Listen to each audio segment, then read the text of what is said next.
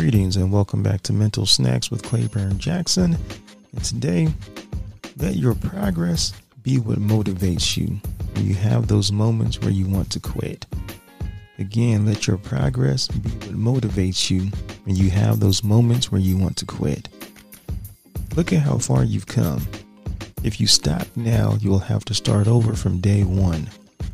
For example, if it's a weight loss journey and you've lost five pounds, but you have that feeling of giving up because your goal for the week was ten pounds, let that five pound loss be what keeps you going. If you stop and gain back that five, now you have to lose that five plus ten. So now you're at fifteen, which is a major setback. See, this applies to your goals as well. Don't give up because you have not reached the level you are seeking.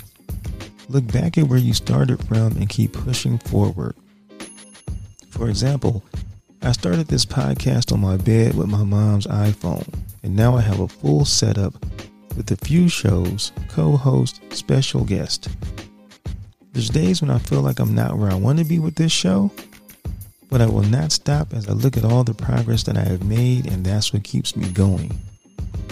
Let your progress be your motivation when times get tough. Look at where you are. Remember where you started. one percent better or more each day is better than nothing at all and losing your progress, you dig? Stay focused, stay consistent, stay positive, and let your progress be your motivation.